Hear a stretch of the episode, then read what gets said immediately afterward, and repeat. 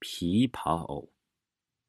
标题的三个字啊，是根据音译的，并不准确。这个事儿是我亲身经历的，没有一点演绎的成分。同时还有曹旭、刘玉峰和我的一起经历。一九九八年左右啊，我在针织厂里住，周围的时间一直都是跑着玩这个周末，我、曹旭、刘玉峰，我们三个一起跑到西边的烈士陵园去玩。西塔寺啊是三面环水，我们就沿着小清河在草堆里玩。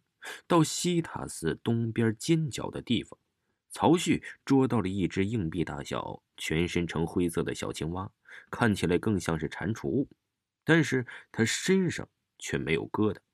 曹旭握在手里玩了一会儿之后，送给我了，我便拿着接着玩，一直握在手心里，和他们一块爬上柳树，折树枝。编帽子，玩了很长一段时间。要回去的时候啊，我把那只小青蛙扔到水里了，把它放了。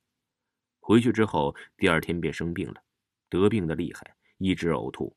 去医院检查没什么问题，可总是呕吐啊，没办法，便住了院，住了七八天，挂了七八天的吊针，病情一点没有止住，每天就是呕吐啊，吃什么吐什么，喝水都吐。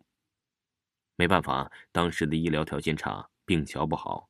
我爸拉着架子车呀，把我拉回了家。在家也是吐，没办法，只能求神问卜了。平舆县东皇庙乡啊，有个蔡庄，有一位老太太很厉害，是个婆子，也就是巫婆、巫医，病急乱投医。我爸自己就骑着自行车去找他了。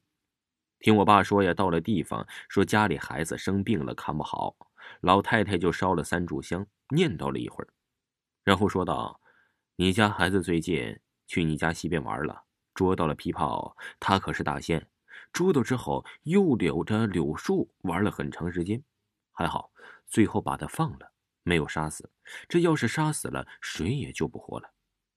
然后烧了点黄纸，用黄纸包了三包纸灰儿。”吩咐让一次喝一包，一天三次的喝，说是让去韭菜地里找蚯蚓拉的屎，把土放锅里，放些红糖煮沸后，和神药啊一起喝了。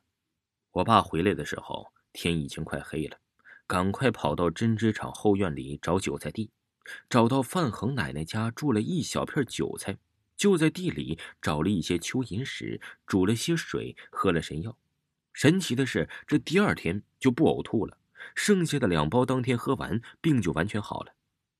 这件事情曹旭是知道的，他可以证明。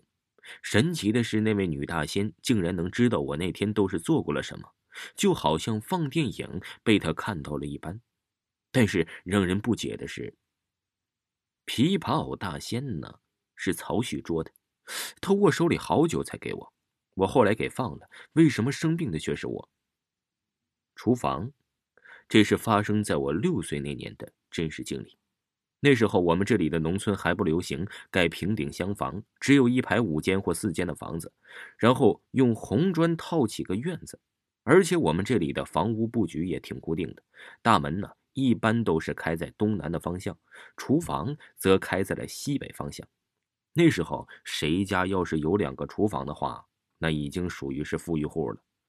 厨房啊，在平舆方言里是灶屋，也就是安放锅灶之屋的意思。人呢，一天三顿饭，顿顿都离不了厨房。而某些鬼怪神灵也离不了。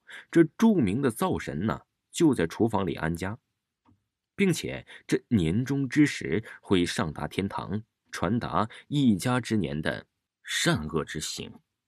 然而，除了灶神，更多的是别的鬼怪精妖。据闻呢，张丽那年二十二岁，落得如花似玉一般。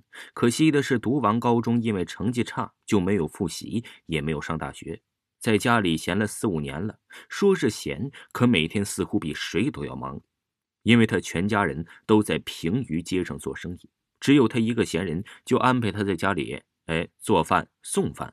这天呢，张丽如同往常一样在厨房里做面条，低头擀面的时候，眼角的余光看到似乎有个人影，他急忙扭脸去看，等扭过脸的时候，哪里还有黑影啊？空荡的厨房，除了锅碗瓢盆，就只剩下他自己而已。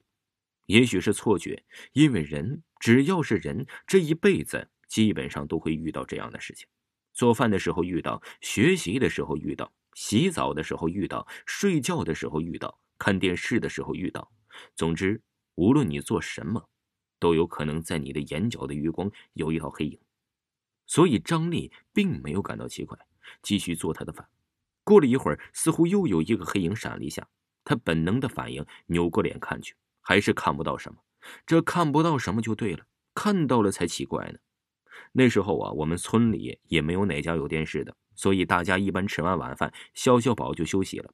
十月的天气已经很凉快了，所以也没有哪个人吃饱的撑的出来乘凉。到了八点多，街上一般就没有人了。黑灯瞎火的，为了壮胆，张丽一边哼着歌，一边做着饭。很快呀，面条做好了，馒头也热好了，剩下的就是那个炒菜了。张丽来到卫生间去洗手上的面粉，洗的时候又感到那个黑影闪了一下。奇了怪了，以往几天还遇不到这种情况呢，今天怎么就这么频繁呢？他吭了一声，给自己壮胆，然后快速的洗好后，来到外面的镜子前整理了头发。还好，脸上涂的粉呢，什么都好好的。镜子里的他依旧是出众的美。臭美了一番后，他返回了厨房，准备炒菜。